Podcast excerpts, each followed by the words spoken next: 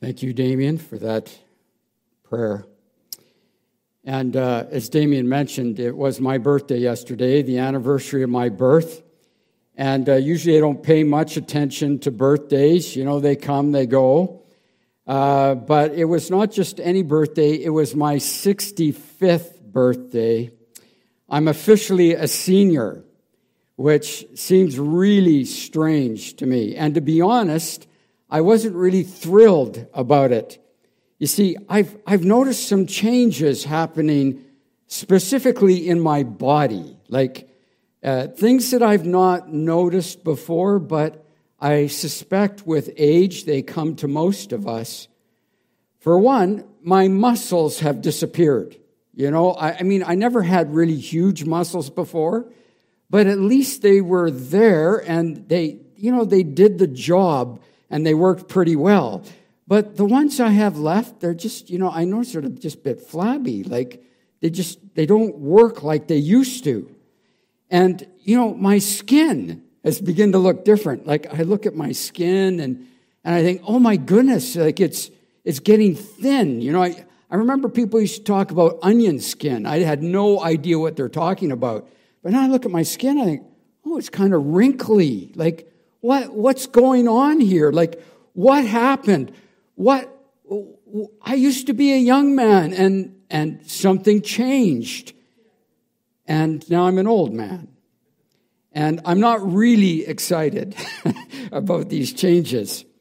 Now, I suspect my lack for enthusiasm that I'm, just, I'm not alone in that. My, uh, you know, changes that happen to us, we're, we're not always excited about that.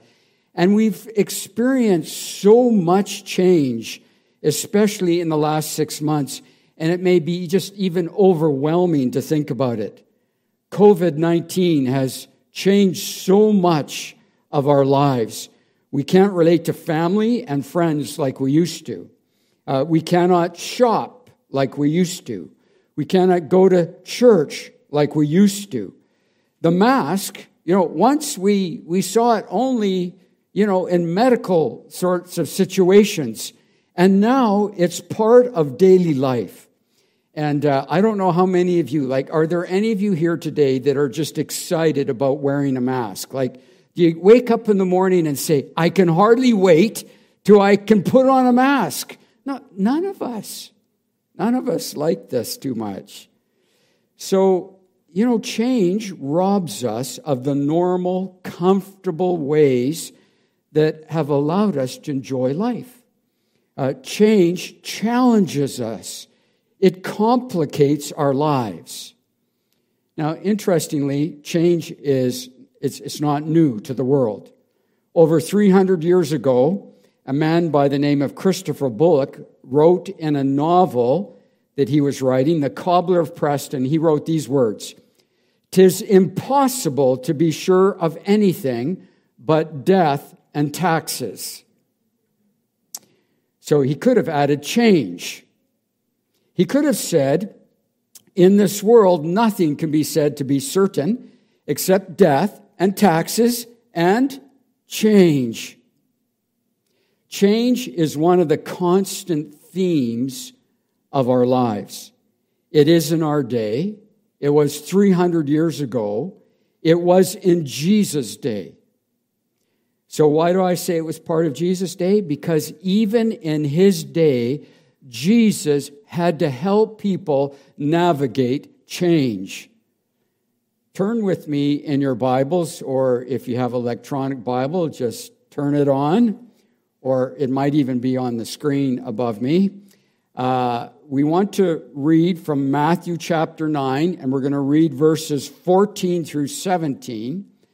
And then we will turn over a few chapters to Matthew 15 and read verses 1 through 2. And in these verses, we see people wrestling with change. So let's, let's see what's happening. Matthew 9, 14 through 17.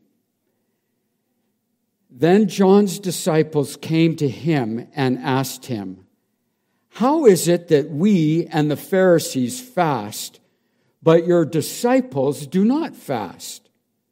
Jesus answered, How can the guests of the bridegroom mourn while he is with them? The time will come when the bridegroom will be taken from them, then they will fast. No one sews a patch of unshrunk cloth on an old garment, for the patch will pull away from the garment, making the tear worse. Neither do men pour new wine into old wineskins. If they do, the skins will burst, the wine will run out, and the wineskins will be ruined. No, they pour new wine into new wineskins, and both are preserved. And then in Matthew chapter 15, verses 1 and 2, the Bible tells us there that then some Pharisees and teachers of the law came to Jesus from Jerusalem and asked, why do your disciples break the traditions of the elders? They don't wash their hands before they eat. Now, I want us to take note of three truths about change from these verses. The first truth is this change is difficult.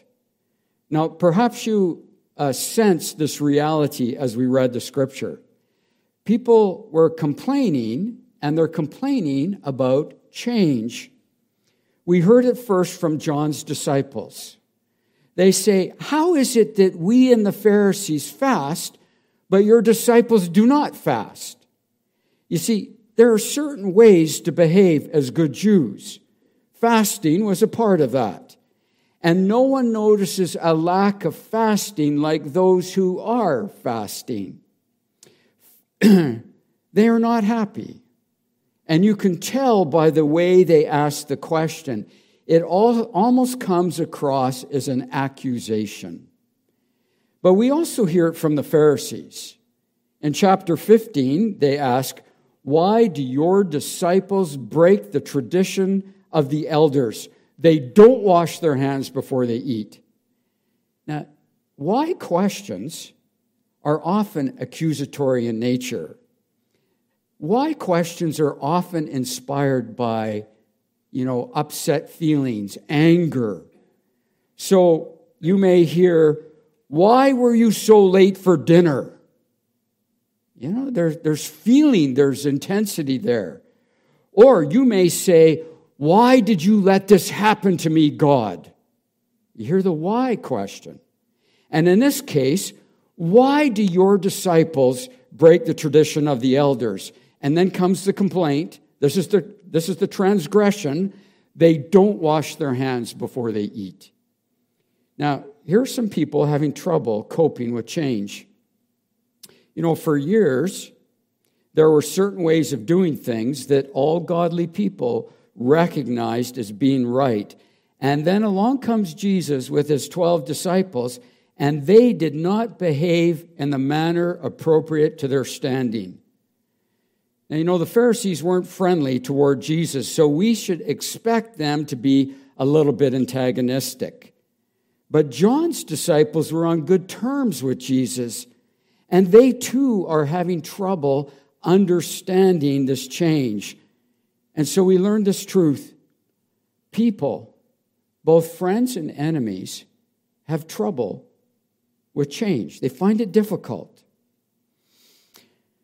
So, Edward the elephant was not born in Africa, but he was born in North America. His mother was a circus elephant, and that was going to be his destiny too. So, as a baby elephant, he was restrained by a chain. They put one end of the chain around his little leg, and then they tied it over to a, a steel peg or stake that they pounded in the ground.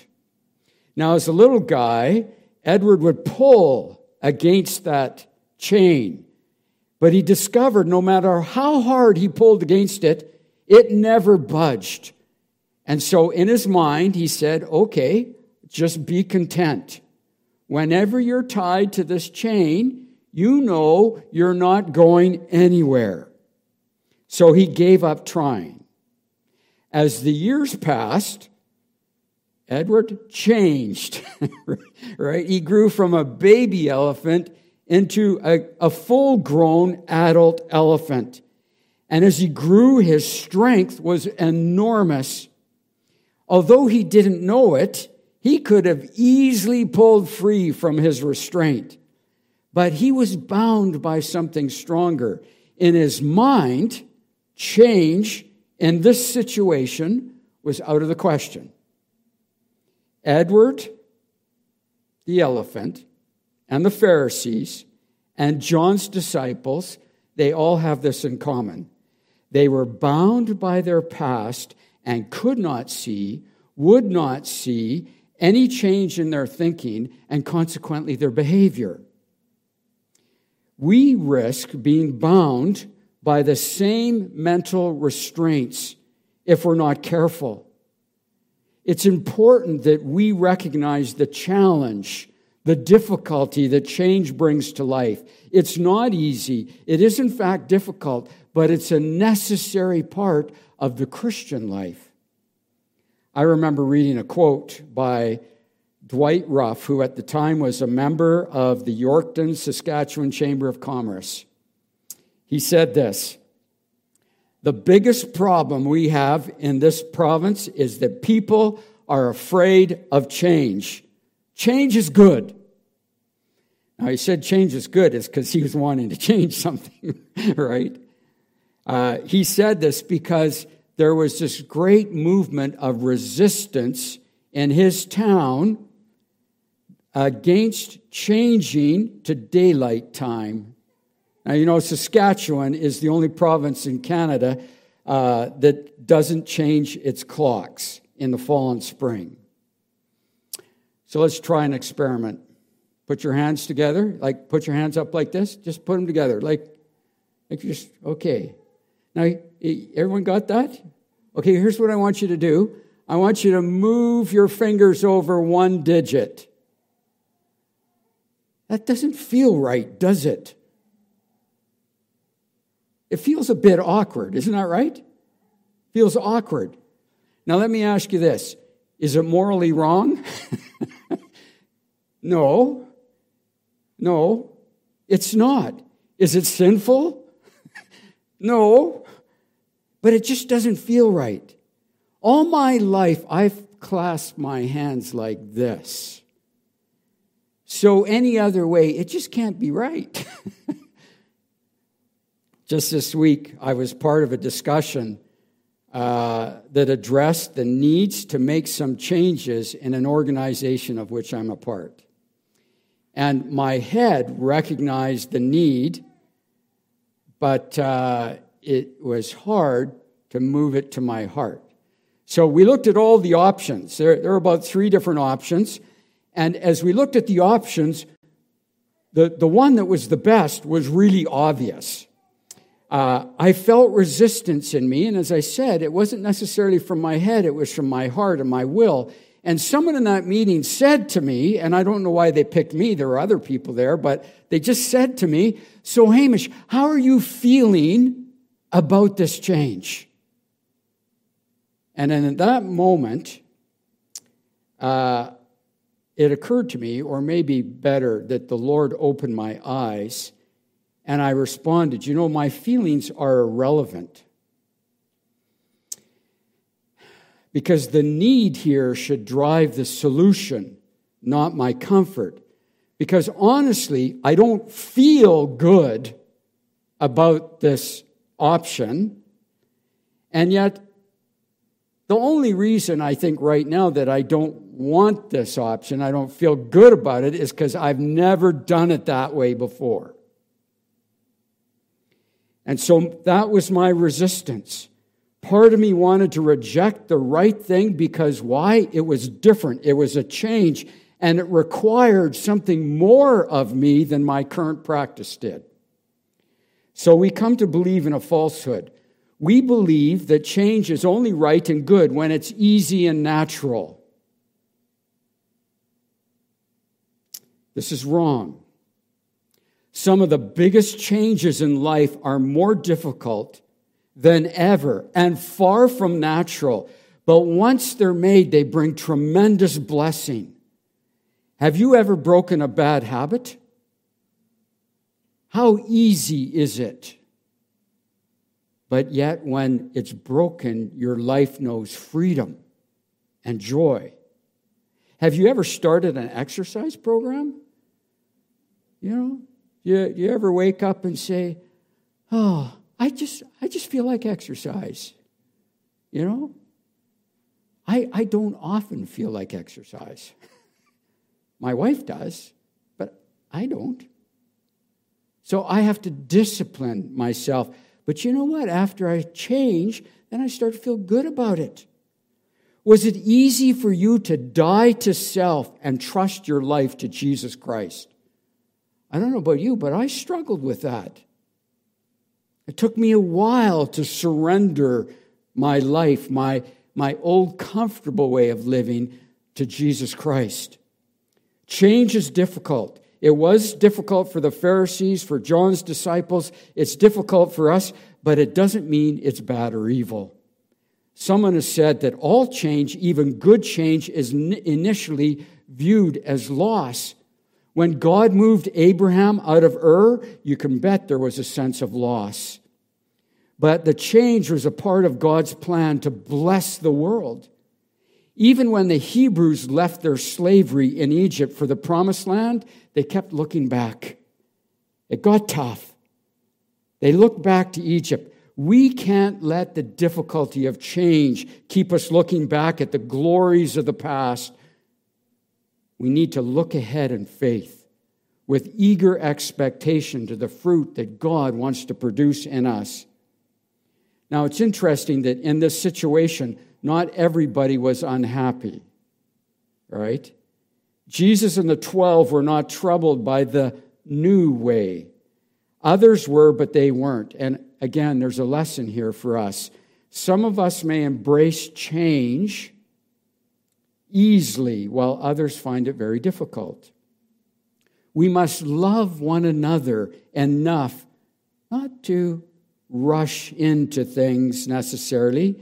We must give those who need it the time to grieve the loss. You know, the Bible tells us that a good many of the priests became obedient to the faith. Now, that was change for them. And it isn't that people refuse to change, it's just that some of us need a little more time than others. Love means giving one another time and grace in the process of embracing change. So that's our first truth. Change is difficult. Second truth change is often authored by God. You hear that? Change is often authored by God. Matthew 9:15 says this. Jesus answered, how can the guests of the bridegroom mourn while he is with them? So, who defended the disciples' behavior? More than that, who gave them permission not to fast? Who led out in this new behavior? Jesus. Jesus did. Who gave the disciples permission not to wash their hand and so break the tradition of the elders? Jesus. That's who. You know, when your leader's with you, you know, you parents, you may say to your kids uh, as they come to the, the table to eat, Have you washed your hands? you follow the cues of the leader, and Jesus is their leader. And we see here that Jesus is often at the heart of change. God is, in fact, a change agent. He's in the business of making old things new. And the newness replaces that oldness in Isaiah 49 or 43, 19. The Lord says, See, I'm doing a new thing. Now it springs up. Do you not perceive it? No, they did not perceive it because they thought once law, always law. Change is the enemy. You know, they didn't understand that the law was the vehicle which brought them to God's grace in Jesus. That God was bringing into being a new covenant, and that in this new covenant, men and women in Christ become new creations. And for this new creation awaited a new life and in this new life, we are to serve God in the new way of the Spirit and not in the old way of the written code. God is in the process of making all things new. And the promise of the scripture is that He is preparing a new heaven and a new earth. And in this, we are tempted to believe another falsehood change is the enemy. It's not good. But what if Jesus is the author of that change? He gave us a new commandment. He interpreted old traditions in new ways. Because of him, his followers began to worship him in new ways and on a new day. And all this change was initiated and carried out in obedience to his Father's will. So, did Jesus die on the cross so I could do what comes natural and easy? No. He died so that my life could be resurrected from its deadness and moved into such a life with Him that it bears much fruit and so glorifies God. In John 15, Jesus describes his Father as the gardener and us as the branches. And what did the Father do to the branches? Jesus says he pruned them. Pruning is the process by which a tree or a vine is changed. It's a good change. Now, it's not without pain, but it's good. And it is the Father who is bringing about this change. It is God who is doing the pruning. Now, we are wise to recognize God's initiative in change. In Acts 5, the apostles were arrested and put in jail for preaching about Jesus. The religious leaders were discussing what to do with them since they had chosen to ignore their edict that they should not speak about Jesus anymore. One of their number, Gamaliel, urged the religious leaders to do nothing to them. Now, listen to his reasoning. He says this Therefore, in this present case, I advise you, leave these men alone. Let them go. For if their purpose or activity is of human origin, it will fail. But if it is from God, you will not be able to stop these men. You will only find yourselves fighting against God. Gamaliel recognized that God is often the author of change. We should too. In fact, God demands that we recognize the changes that He wants to make in us. Ephesians 4 17 and verses 22 to 24 say this So I tell you this and insist on it in the Lord. Now, let me just stop there for a second. Do you hear how powerfully Paul is addressing people? You know, he says, I tell you this and I insist on it in the Lord that you must no longer live as the Gentiles do in the futility of their thinking. So he's talking about a change. You were taught, with regard to your former way of life, to put off your old self, which is being corrupted by its deceitful desires, to be made new in the attitude of your minds, and to put on the new self, created to be like God and true righteousness and holiness. Paul is demanding that God's people embrace change as a way of life. God inspired, God directed change. Now, if we think about this truth as a church, we will recognize that God has been initiating change in us. I'm not just speaking about the kind of outward sort of organizational changes that come when one church merges with another. I'm not talking about those things. I'm speaking about the kind of change that is wrought deep down in the hearts of a people. Do we exist for ourselves or do we exist to further God's purposes in the world? Now, we may view this pandemic as a bad thing. And in many ways, it is bad. It has changed the way we worship, the way we fellowship, the way we do church. People are dying, people are isolated.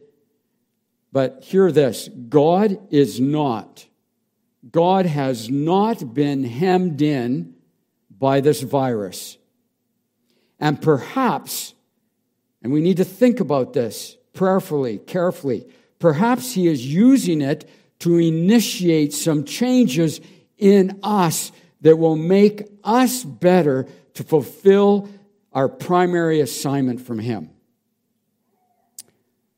Our assignment from Him is to make disciples of Jesus Christ and teach them how to obey Him in everything. That's our assignment. Are there changes that this virus has inspired that will make us, as a church, better disciple makers of the Lord Jesus Christ? I wonder how all those first century Christians felt when persecution became so great that they were scattered all across the Roman Empire. You know, did they feel good about that? Did they say, Man, I love the change in my lifestyle? I'm sure they did not. But was it not a catalyst for the rapid spread of Christianity? Brothers and sisters, we must be careful to discern the work of God and change. Joseph could say of all the evil his brothers did to him, and about all the changes that meant for him from favorite son to prisoner in a foreign land, that what they meant for evil, God meant for good. God may want to change some things about our church. Are we poised and ready to bear the fruit he desires in the next few years? Have we made the necessary changes in order to ready ourselves to run the race with him? So that's our second truth from these texts that God often initiates and authors change. The third is this change is necessary. In 9, Matthew 9 17, Jesus says this Neither do men pour new wine into old wineskins. If they do, the skins will burst, the wine will run out, and the wineskins will be ruined. No, they pour new wine into new wineskins, and both are preserved. In this passage, Jesus notes that change is essential. Without change, all is lost, both the wine and the wineskin. In this parable, Jesus speaks of wineskins and wine. You know, in those days, a wineskin was just a, a goat skin that was sewn up so that it was leak proof and wine was stored in these skins.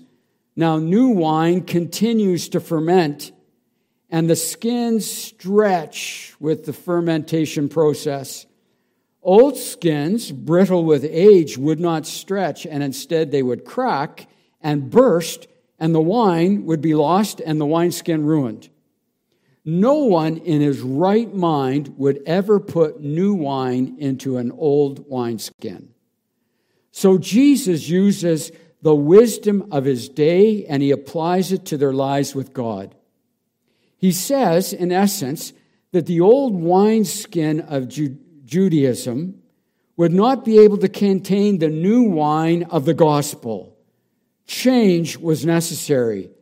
The entire book of Hebrews was written to help Jewish Christians understand the changes does anybody remember that, that old Canadian iconic store named Eaton's? some of you who are new to Canada, you might not remember Eaton's. Eaton's was around for uh, over 100 years. And uh, they went out of business. Why? You know what one of their executives said? We have not recognized the changes in consumer shopping.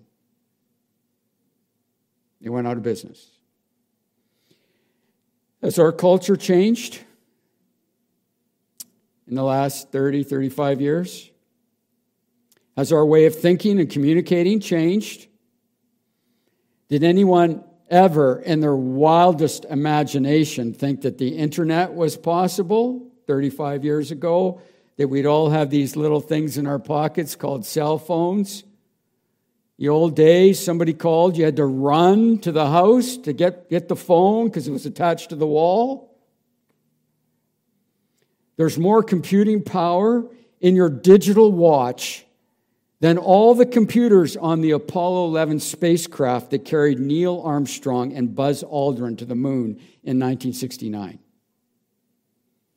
The new wine of the gospel, the good news of Jesus Christ, that people can be forgiven and saved from eternal death, forgiven of their sins, and have eternal life with God, it needs to be proclaimed. Is it effective to proclaim this message in the same way we have in the past? In the past, ordinary people outside the church, uh, at least they knew about the Bible. They might even have a Bible. They knew about God and Jesus. You know, this is not so true any longer. People have little consciousness of personal sin and thus they feel little need to be saved from sin's penalty. I remember one pastor telling me once that somebody in his community asked him for a Bible, a Bible. So, so ignorant that he didn't know how to say Bible. Grew up all his life in Canada, and wanted to know do you have a Bible for me? Probably never heard the word growing up. Does that say something about our need to change the way we engage our culture with the gospel? This past week, it was reported widely in the news that some street preachers set up some amplifiers and loudly proclaimed the evils of homosexuality in the west end of Vancouver. There was an altercation, and somehow in the scuffle, a man's leg was broken. I dare say that few people were won to Jesus that day. And even more will hold Christians in contempt. If we are not careful about the way we share the gospel in our culture, it could be equivalent to pouring new wine into old wineskins, and the result is that both the hearer and the message are lost. In the past, people had a, a great deal of free time. I, I, I don't remember if you, you know, 30 years ago, we'd say, in the future, we won't know what to do with all our free time. Now, how many of you had tons of free time this week? I bet you I bet you you're thinking free time. What are you talking about? You know, people uh, oftentimes survived off of one income. Yeah, Dad went to work or mom went to work, but not both. you know? Um, people could devote a lot of time to church. For there was no competition for their time. Stores were closed on Sundays. Sport wasn't a false god. Fitness wasn't the false god.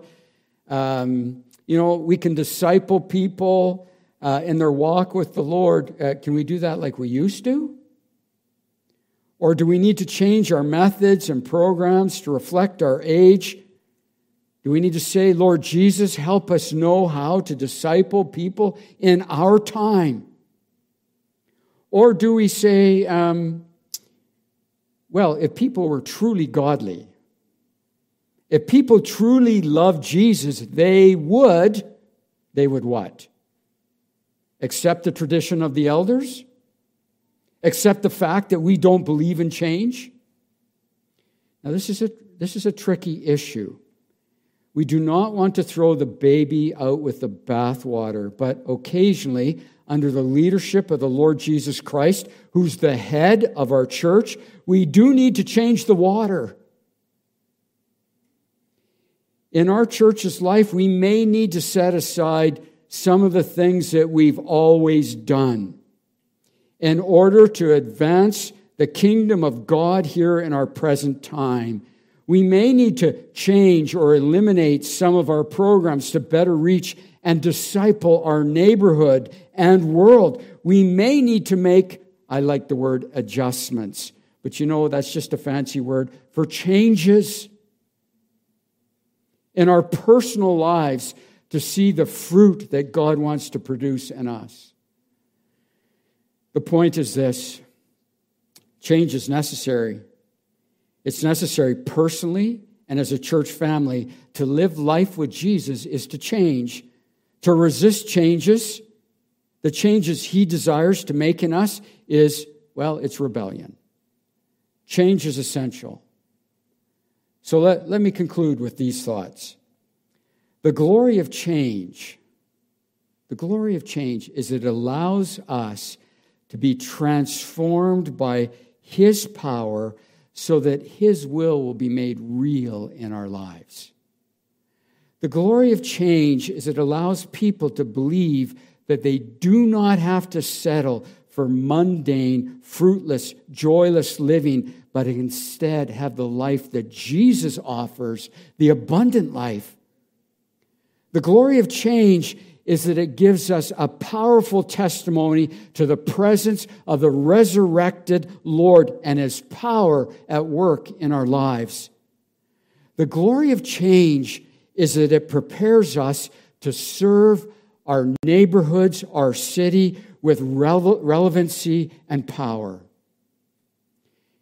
You know, Edward, that elephant that I talked about at the beginning, one day he broke free from his restraints. There was a fire at the circus. and uh, when the smoke filled up his area, in his terror, he pulled that stake out of the ground and he charged to freedom. I trust that we, as God's people, are able to change with grace. I pray that we are able to follow the leading of the Lord Jesus without the crisis of fire in our midst. Like, personally, I don't want God to give me a Damascus Road experience to help me change. I don't want to find myself in the belly of a great fish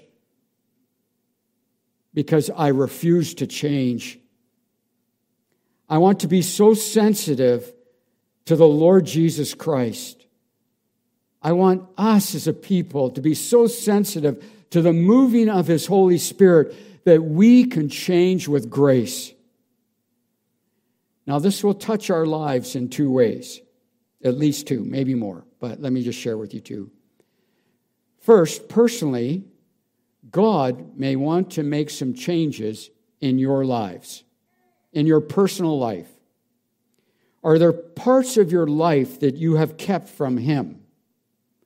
Are there habits that need to be changed so that God has his way with you, so that God is glorified in you? Are there spiritual disciplines that you must begin to practice in order to walk more closely with him? Like all these things require that you abandon something and embrace Jesus. And that means change. Are you willing to make these adjustments that God asks for you. You know, we always close our service by singing a couple of songs. And those songs are meant for you to reflect on what God is saying to you. And, and whether you're in the fellowship hall or here or at home, you may need to listen to what the voice of God would say to you this morning about your own life. So I would encourage you, you let others sing and you listen for the voice of God and surrender yourself to Him. But secondly, as a church family, are we willing to nurture a willingness to go with God wherever He leads us, regardless of the changes we may have to make? Will we decide now to be slow to say no? You know, that's our well, you just know. you know, my mother used to say, don't ask your dad when he gets home, because he'd always say no. You know, it's instinctual. Dad, can we? No. wait, wait a bit. Wait till he's had his supper. As a church, let's wait until we pray about it. Bring it before the Lord before we say, no, we can't do that. You know, will we be slow to say no to new ideas or change Certainly not before we take them before the Lord in prayer. You know, most of us are here today because those who followed Jesus before us were not content with the status quo.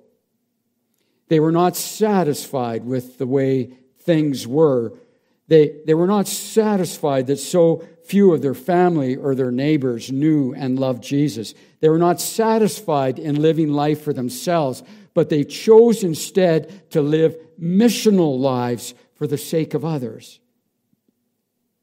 The obvious question for those of us here today, for those of us who are the beneficiaries of their willingness to embrace change, is this Are we ready to embrace the changes that the Lord Jesus brings to us that we might continue as a church to prosper God's kingdom purposes in this place. Change is a significant part of our lives. We are so blessed to have the Lord Jesus lead us into the future. I have every confidence that that journey into the future, those next few years, will be a journey of joyous adventure with Him who is making all things new. Yes, change is difficult, but it's often initiated by God and essential to seeing His purposes realized. Let us then be a people who are willing to embrace the change that God desires to make in us. Let's pray together. Father God, thank you for your patience in walking with us as individuals and as a church. Father, we thank you for the changes that you have made in us. Thank you for forgiving us of our sin and giving us new life in Jesus. Thank you that we have been able to exchange hell for heaven life for death, or death for life. Father, that, that we can be fully alive in your kingdom right now. Father, thank you that I don't always have to be impatient and angry and, and you know, all those bad things that I naturally sort of came with. But God, that you, by the work of your Holy Spirit, are changing me, changing us, so that the fruit of your Spirit, love, joy, peace, patience, all these things are being produced in us. What a wonderful change. So, Father, help us as your people not to be afraid of change, even COVID change. God, help us look to you, and we pray that you would lead us in the changes that we need to make, whether they're in our person or whether they're in us as a church family. Father, grant us the courage just to hear your voice and to say yes to you. We pray these things in Jesus' name. Amen.